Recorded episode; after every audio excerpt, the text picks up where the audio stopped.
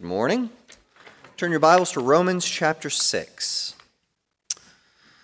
Last Sunday, uh, we used the story of the prodigal son to get at the ideas in Romans chapter six.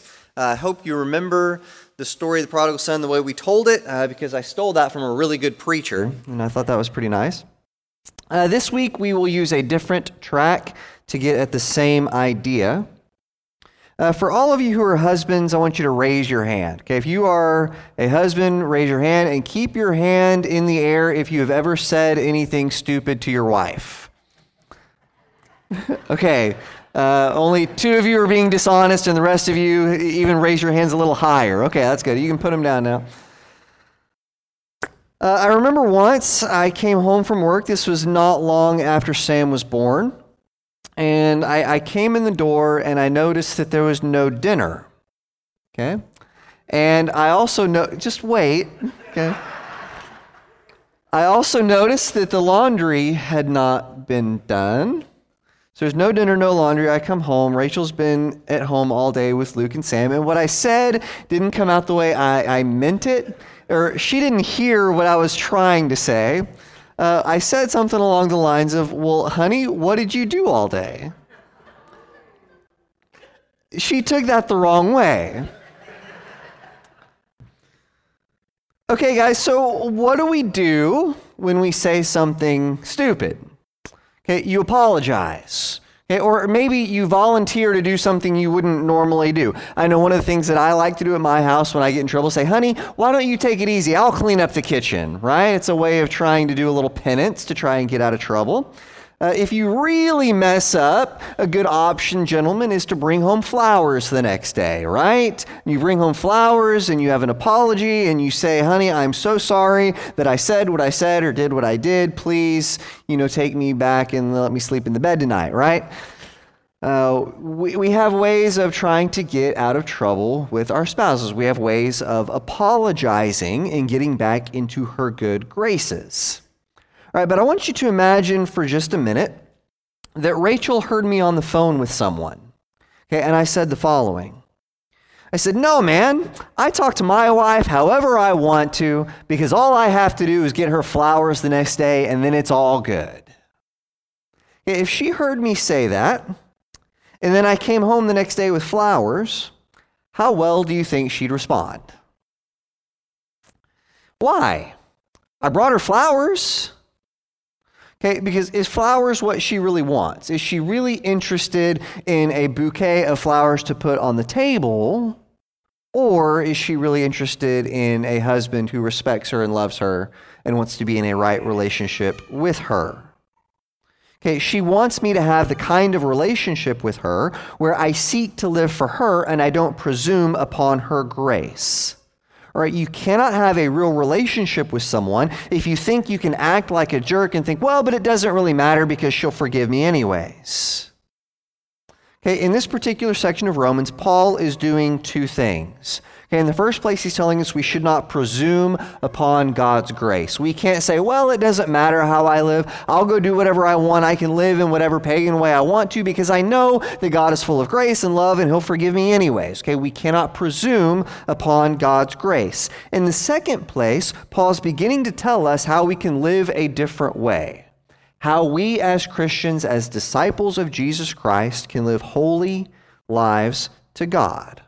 Okay, he continues that second part of Romans six. Notice, starting in verse fifteen. What then? Shall we sin because we are not under law but under grace? By no means. Don't you know that when you offer yourselves to someone as obedient slaves, you are slaves of the one you obey? Whether you are slaves to sin, which leads to death, or to obedience, which leads to righteousness. But thanks be to God, that though we used to be slaves to sin, you have come to obey from your heart the pattern of teaching that has now claimed your allegiance. You have been set free from sin and have become slaves to righteousness. I'm using an example from everyday life because of your human limitations. Just as you used to offer yourselves as slaves to impurity and to ever-increasing wickedness, so now offer yourselves as slaves to righteousness leading to holiness. When you were slaves to sin, you were free from the control of righteousness. What benefit did you reap at that time from the things you are now ashamed of? Those things result in death. But now that you have been set free from sin and have become slaves of God, the benefit you reap leads to holiness, and the result is eternal life. For the wages of sin is death, but the gift of God is eternal life in Christ Jesus our Lord. All right, you notice the main overriding image he uses through this section. It's about slavery. He's saying you used to be slaves to sin, now you can be slaves to righteousness. And this is not a pleasant image, right? We don't like to think of ourselves as slaves. It's an ugly image. It's supposed to be an ugly image. Okay, and the underlying assumption behind his argument is that you and I search for independence. Okay, most of the time we search for independence. You know, so many of our foundational, our bedrock stories are about finding independence. When you think about the founding story of Israel, okay, we were slaves in Egypt. We had the brutal taskmaster Pharaoh. We were building bricks for someone else's empire.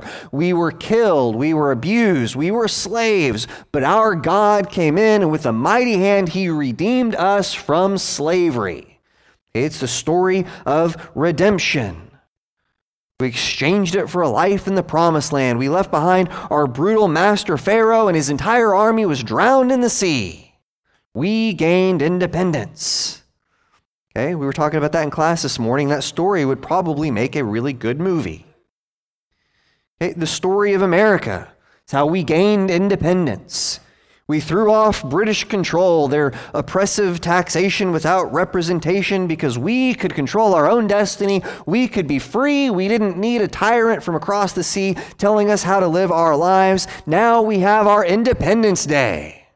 Okay, we celebrate it with barbecue and blowing stuff up, right? Independence. Okay, I remember growing up, I celebrated every step of independence I achieved. I was very upset when I turned sixteen that I had to wait three days to go to the D M V and get my driver's license. I had three entire days of being sixteen where I didn't have a driver's license. Can you imagine the shame? It was terrible. Okay, and very quickly after I got my driver's license, I learned that my older sister was always going to be taking my mother's car places, okay, because that was the automatic. My dad had a manual transmission, so very quickly I resolved I was going to learn how to drive a stick because I needed to be able to get that car out of the driveway and have my independence. Places I needed to go. You know, I remember hitting eighteen, and I had the ability to check myself out of school. I don't think I ever actually used that, but I insisted that my parents go down and give me permission to check myself out of school because I wanted that option of independence. I see now as an adult, my kids are on the same quest. Everything my kids say now, I want to do it myself. Okay, if Luke comes to church sometime and his mouth is covered in toothpaste, his shoes are on the wrong feet, I guarantee you the reason is because he had to do it himself. He had to be independent. Okay, this story may be T M I, uh, but I'll tell it anyway because I have no shame. Uh, I took Sam to the potty the other day, okay, and I sit him down, and he looks up at me and he goes, "Dad, can you go away?" Okay, fine. So I step back out, and then I hear, "Dad, can you shut the door?" Okay, fine. Okay. Why? Why does he want me to do that? Because he wants to do it himself. He wants to be independent. But Scripture teaches we will be slaves to something. We will be slaves to something. Uh, go on to the next slide. Notice verse sixteen. He says, "Don't you know that when you offer yourselves to someone as obedient slaves, you are slaves to the one you obey? Whether you are slaves to sin, which leads to death, or to obedience, which leads to righteousness." He says you will be a slave either to sin or obedience. Your choice is not to be free. Your choice is really which master are you going to serve. You know, we like to think that we're on this quest for independence. We like to think we're smart enough, we're good enough to be our own masters, and yet Scripture teaches us it is the wrong quest. Okay, when the Israelites came out of Egypt, they said, we left behind this God-man Pharaoh, and he was oppressive, and now we get to be free. And the very first thing they did on their journey to the promised land, they stop at Mount Sinai, and God says to them, he says, I redeemed you from slavery so that you can serve me. Okay, the story of Exodus is not that we gained independence. The story of Exodus is we changed from Master Pharaoh to Master God, and life is so much better under Master God. Israel was always slave to something. They either followed an idol, they followed a pagan nation, or they followed a Lord. And the thing about Scripture is it teaches they were only successful when what they followed was God. Okay, you and I are exactly the same way. We will be slaves to something. You know, I had a buddy in high school, uh, and when he turned sixteen, he got a brand new green Mustang. Okay? Uh, his parents obviously loved him more than mine loved me. Okay? And he babied that car. Okay? Whenever he would go to a parking lot, he would not park it up close to the entrance to the store we were going in. He had to park it at one of the furthest slots away from the entrance to make sure that nobody would park anywhere near his car so that nobody would accidentally scratch his car. Okay? He washed that car regularly. When we were in class, he would be worried about what was happening to his car in the parking lot. Okay, I didn't have that experience. Okay, not too terribly long after I turned sixteen, my parents bought us a beater. Okay, it was a Honda Civic, and I had to share it with my sister. I know I've told you of this struggle before, okay, but the struggle was real on this, right? I had to share a Honda with my older sister, and she drove it more than I did. Okay, and the thing wasn't even painted all the same color. Okay, it was a piece of junk. Okay, I didn't worry about where I parked my car. Okay, my car got washed when the good Lord decided to rain on it, right? Okay, but I compared myself to my friend, and I realized the big difference between my friend and I was that I had a car. His car had him. Okay, when we habitually offer ourselves to someone or something, we become slaves to it. We serve it. Okay, too often in our lives, we have numerous masters. Okay, you might serve your stuff. You might serve your health. You might serve your work. You might serve a sports team. You might serve a hobby. Okay, but you will serve something. Okay, Jesus says where your treasure is, what? There your heart will be also.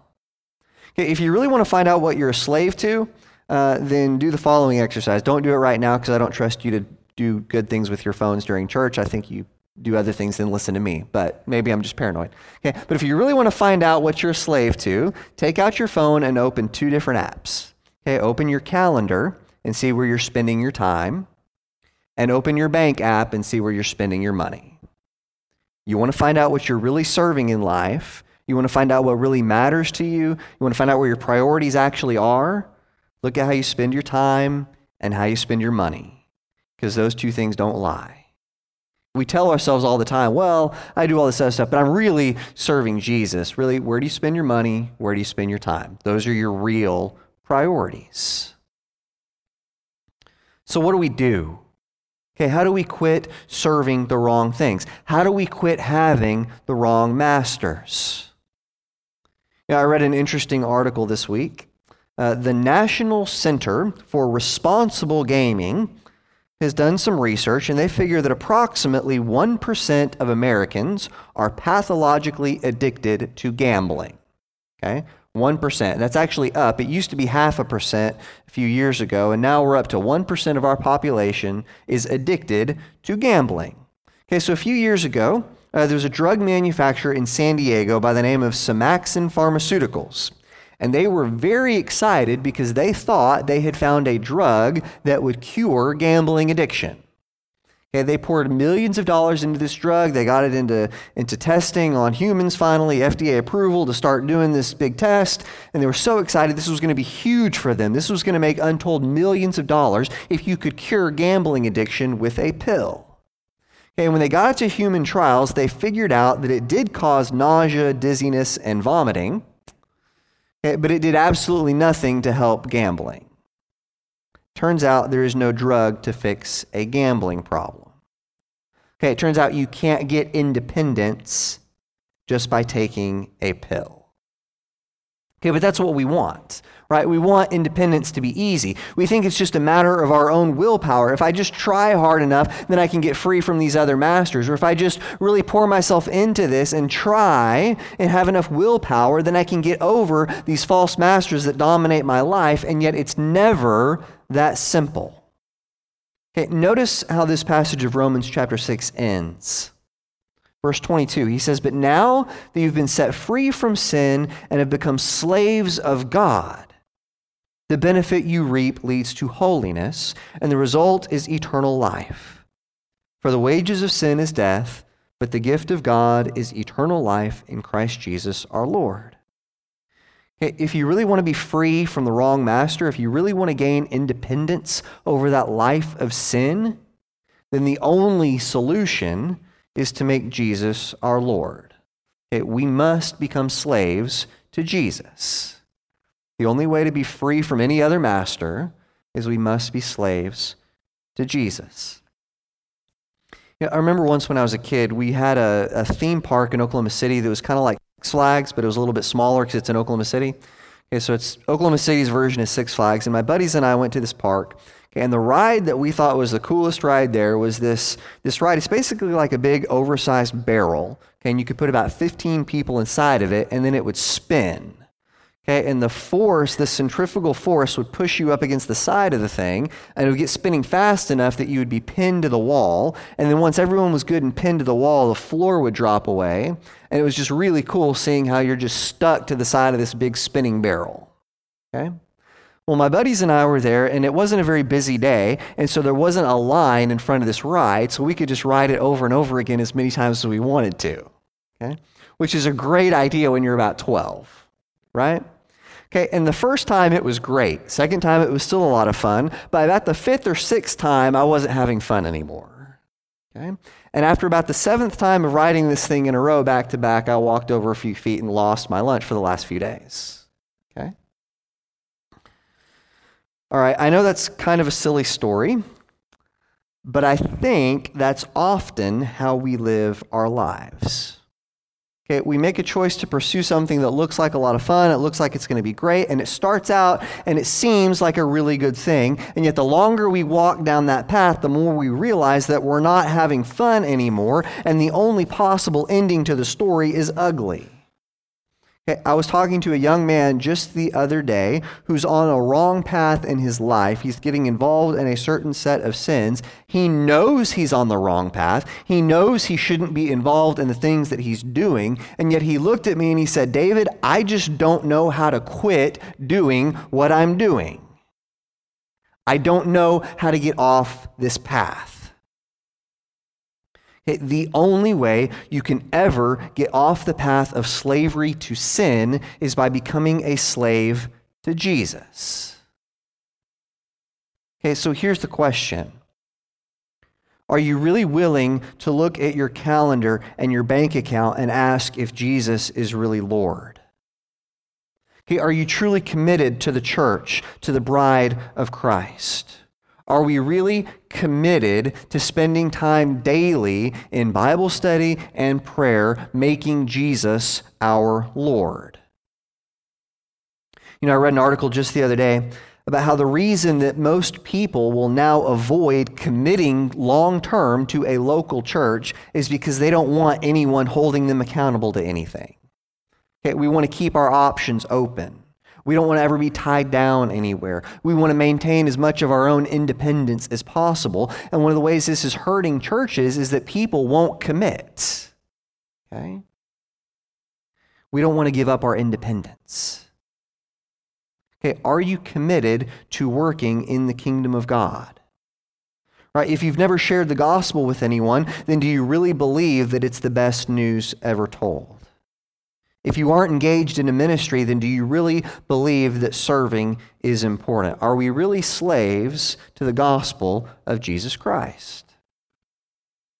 You know, a few years ago, uh, Warren Buffett announced that he was going to donate eighty-five percent of his wealth to five different charitable foundations.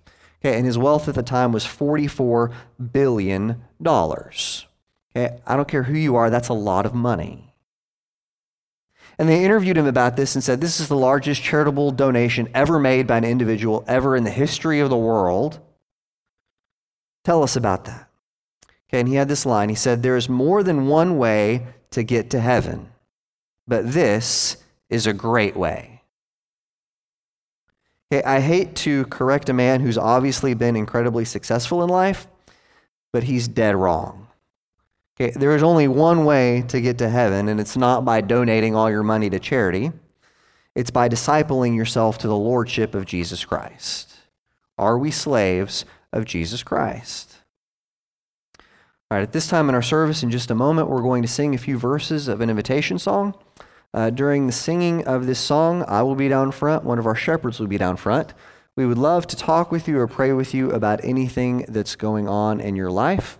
Uh, and before we do that, I'd like to close with a word of blessing. May the Lord bless you and keep you. May the Lord make his face to shine upon you. May he be gracious to you and give you peace. Let's stand and sing.